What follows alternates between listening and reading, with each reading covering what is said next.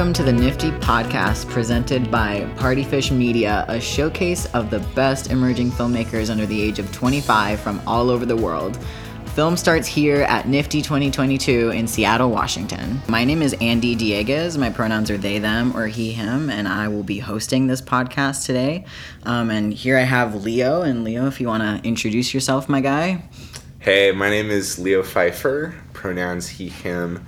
My last name is also very easily mispronounced. It's very understandable. I have two films at the festival this year, uh, both documentaries. One is called One Day You'll Go Blind, and it's about one of the world's only blind professional skateboarders. And the other is called Haven in the Booth, and it's about hip hop therapy in the Bronx. So that's awesome. So this obviously is not your first time at NFFTY. I was overhearing conversation before we walked in. What do you think is different about your experience here and now as a filmmaker versus mm. before? Yeah, I've been loitering around NFFTY for a long time. I live in LA now, but I'm from Seattle, and NFFTY was like a fixture of my upbringing as an aspiring filmmaker here. So it was this like yearly thing to come and be inspired and recharge and show a film that I had made and connect with filmmakers and just meet some of the coolest people ever. So my first year was 2012. I would have been like 14 years old. Oh my god. Wow. Yeah. What a throwback. and uh, it was a lot easier to get films in back then. uh, but uh, but yeah, how it's changed. I mean, it's been so cool for me to kind of grow my voice and my ability as a filmmaker and start, you know, in the last few years doing stuff that I'm really, really proud of and kind of get to come back to this like home turf, this place that's so fucking special to me as an artist and as a creative person and get to show my stuff here. And like you know it was a dream for the last like 10 years to have something in like the centerpiece and somehow this year i've scammed my way into that screening um, so it's just a really beautiful experience uh, you know after the last couple years of pandemic and life being hard and craziness for all of us i just feel so happy to be here and connecting with this creative community and getting to show my work and getting to see other people's work.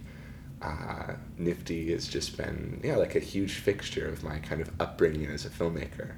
That's awesome. Uh, what do you think Leo now would say to like little fourteen year old Leo? What what what would you say to yourself? Oh gosh, so much. I think the biggest thing is just keep going stick with it. There's no one way to be an artist, to be a filmmaker. And there's this huge gap that, like, there's this quote from Ira Glass where he talks about the hardest part about wanting to be an artist is that you have great taste. That's why you love art. You know what is good. And for years of making stuff, what you're doing fucking sucks and you know it and it's not good by your standards. And the only people who make it are people who can live in that and be okay with it and be okay with knowing what's good and knowing that what you're doing is not good and just keep trying and keep failing and keep pushing and you know NFFTY has been so amazing and kind of helping me on that journey so i think the biggest thing i would say is just like don't let the difficulty of filmmaking stop you it's really really hard. Yeah. But it's not rocket science.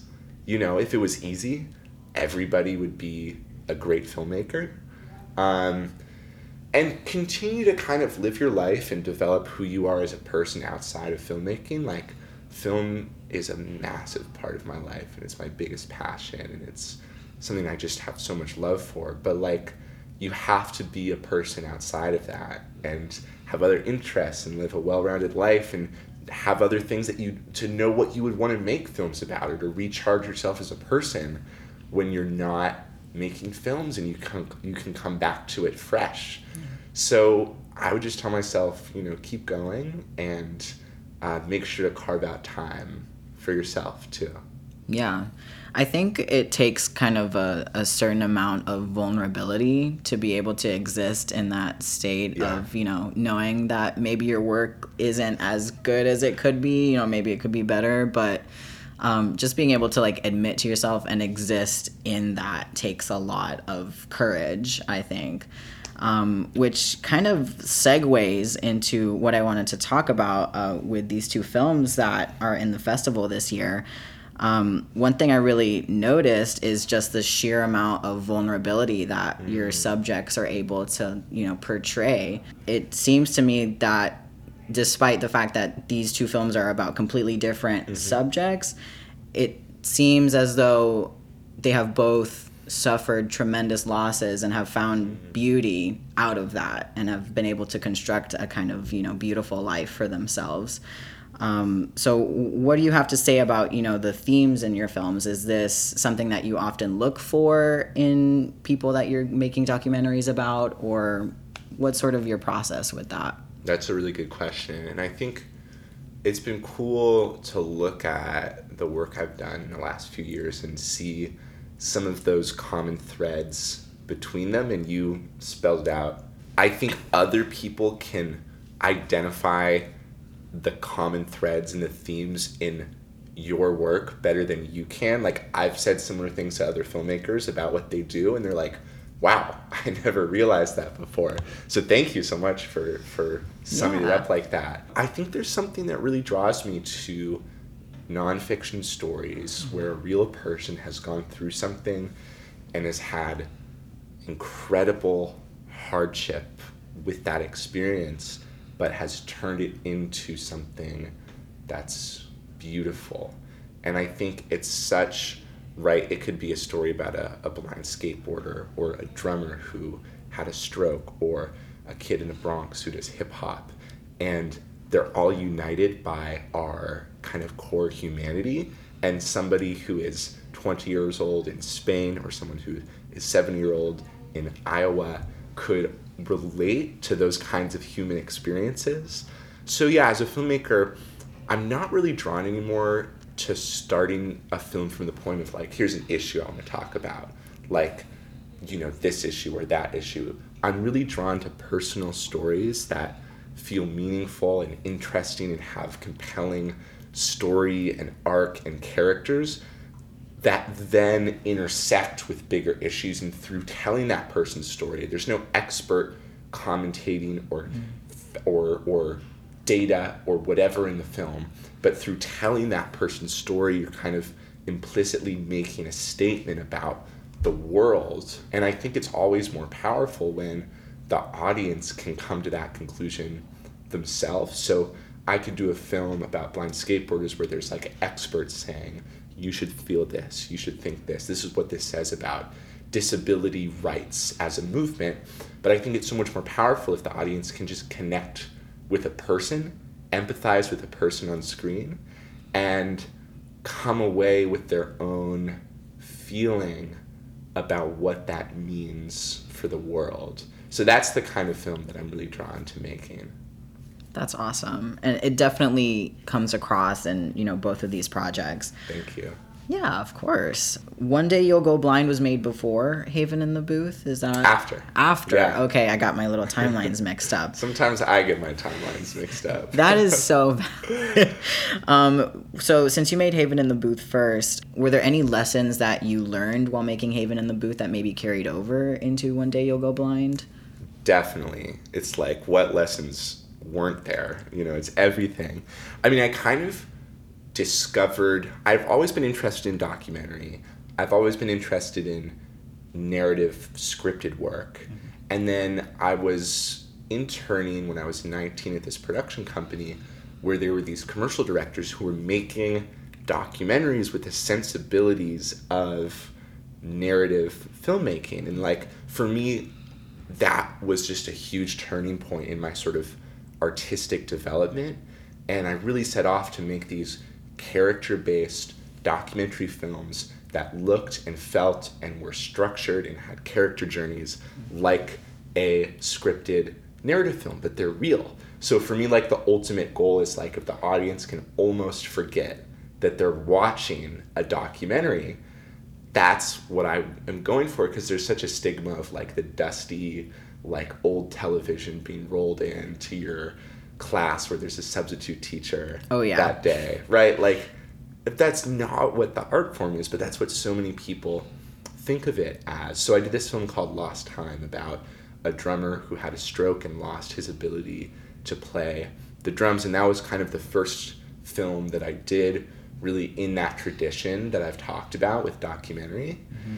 And then it's just been a beautiful learning journey for everything since then. So going from that film to Haven in the Booth, and I was doing different side projects along the way. These are kind of the main docs I've done. So that film to Haven in the Booth was about taking that approach out of kind of a really controlled environment and going out and capturing more naturalistic verite and real moments and interactions between people in that style and not just being a fly on the wall but sort of interjecting your personal filmmaking aesthetic into what you're shooting without ever manipulating or contriving but really kind of piercing deep to reach people's emotional truth Yeah. um, and then that going into One Day You'll Go Blind was just kind of further trying to capture that patchwork of really true verite stuff,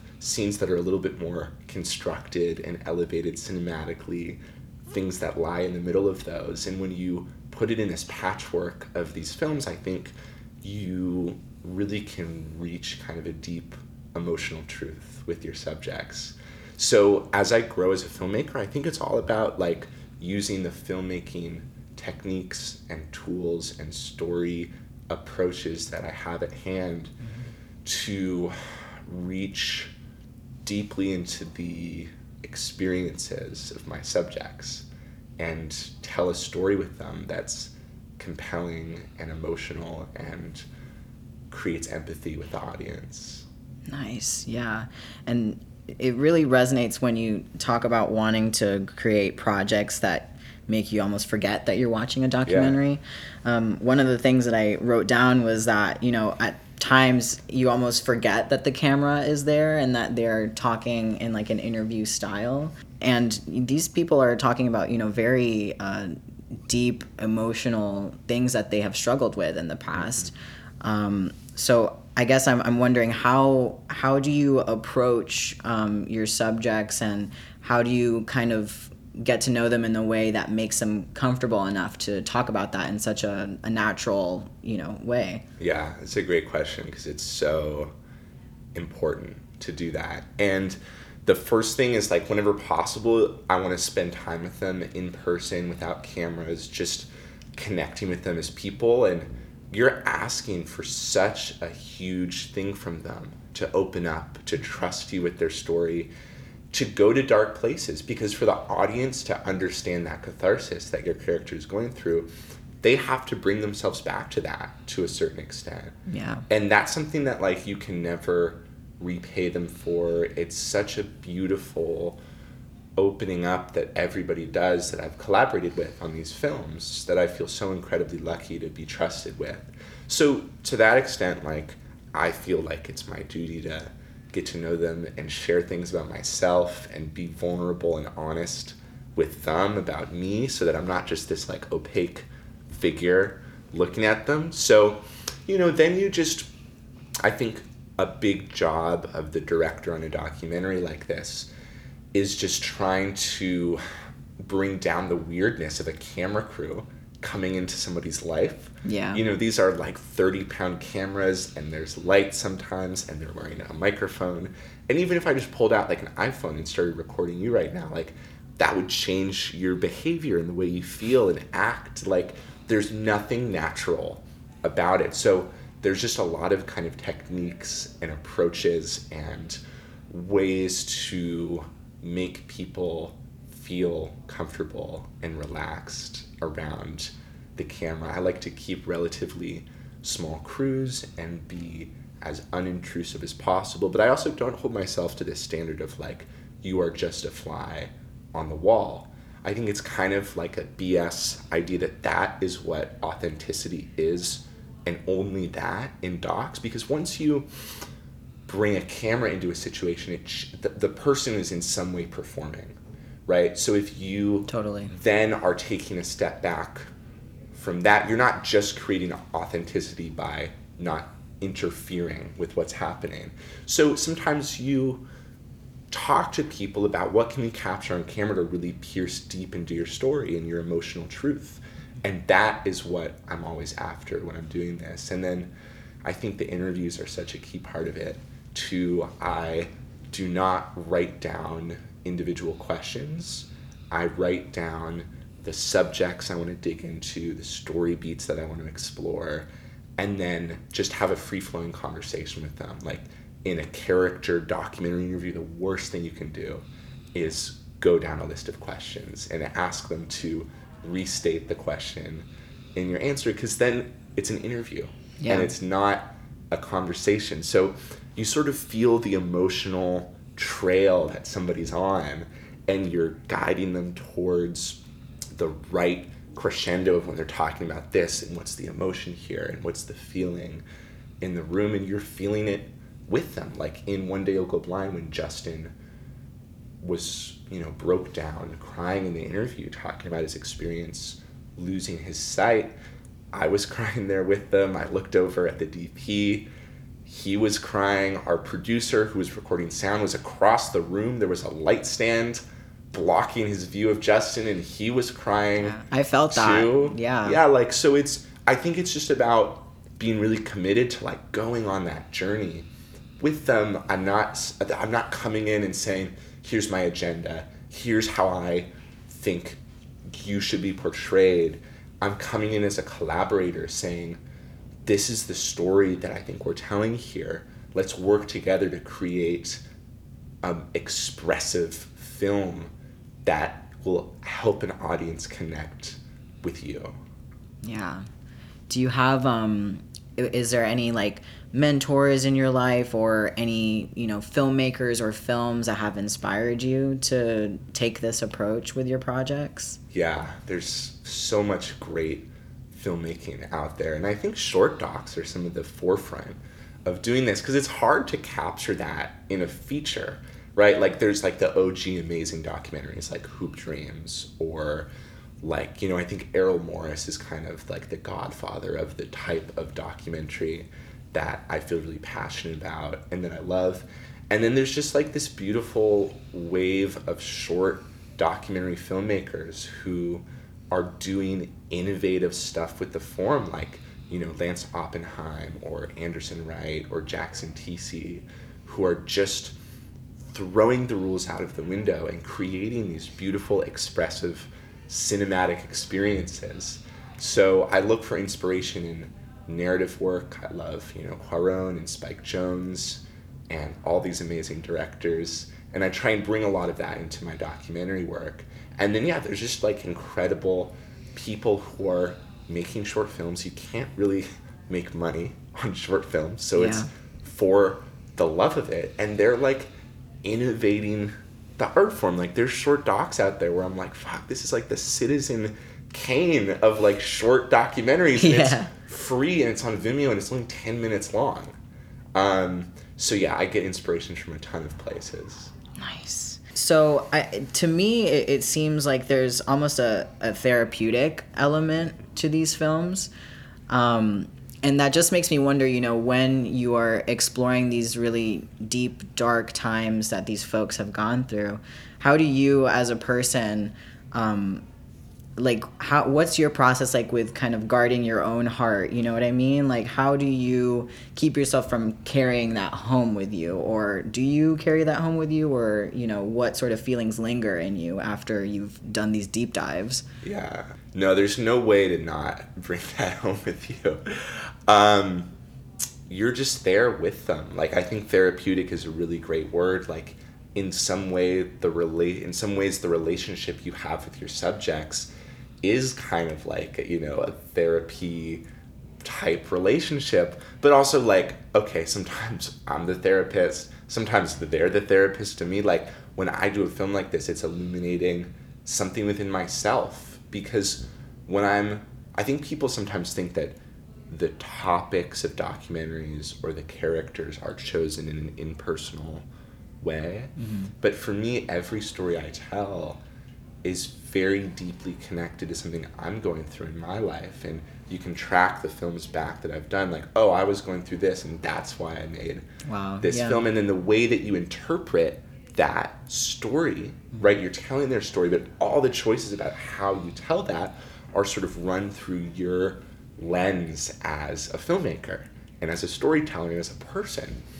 Um, so yeah, I think I'm just always trying to respect the weight of what I'm asking somebody to do and really think about it morally and ethically and not come into someone's life and just kind of stir up feelings and walk out. I really just try and be there as a friend and as a person. And I'm super upfront in the beginning. Like, this film is about your amazing journey and your victories as a person. But for that to have meaning to the audience, like, we do need to go to the depths that you've gone to. And are you okay with that?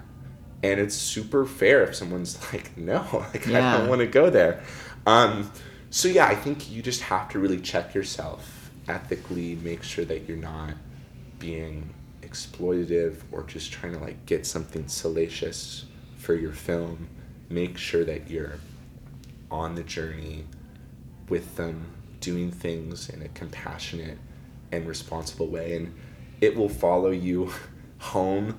But that's like the beauty and the magic and the pain of it. Like the sorrow of a person's story follows you home, but the victory and the inspiration you get from a person's story follows you home too. So it's just kind of beautiful. I sort of get to like parachute in and get to connect with somebody else's human experience and get kind of a part- key into their life experience in a way. So it's one of the hardest parts of the job, but it's also one of the biggest things that draws me to it. Yeah, that's that is beautiful. So, Leo, do you have anything that you're currently working on or things that you're looking forward to in the future? Any goals that you have in mind? Yeah, so I'm on the festival circuit with Haven in the Booth and One Day You'll Go Blind. We put out One Day You'll Go Blind with The New Yorker in January, so that's been super amazing. to. Congratulations. Thank you, to Yeah. see get out there to the world. I'm in the early stages of developing a new short doc project and then pitching on some stuff in the commercial world and just living my, you know, quote unquote adult life. what does that even mean? we don't know. yeah, we're gonna find out, I guess. One day. Yeah. awesome. Where can people find you online? Yeah, I'm on uh, not on MySpace, unfortunately. Sad. So sad. I'm on uh, Instagram at underscore Leo Pfeifer, uh, and then my website is leopfeifer.com. So that's L E O P F E I F E R.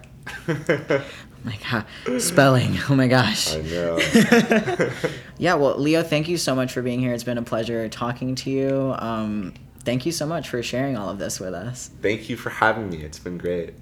Nice. Thanks for listening. For more information on NFFTY 2022 or upcoming events, the talented youth, and more emerging filmmakers, check out nffty.org or find us on Facebook and Twitter at NFFTY, on Instagram and TikTok at NFFTY Film.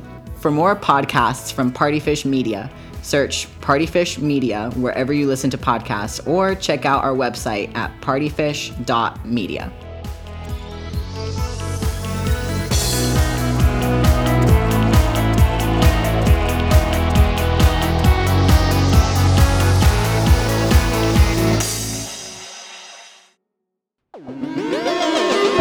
Partyfish Media.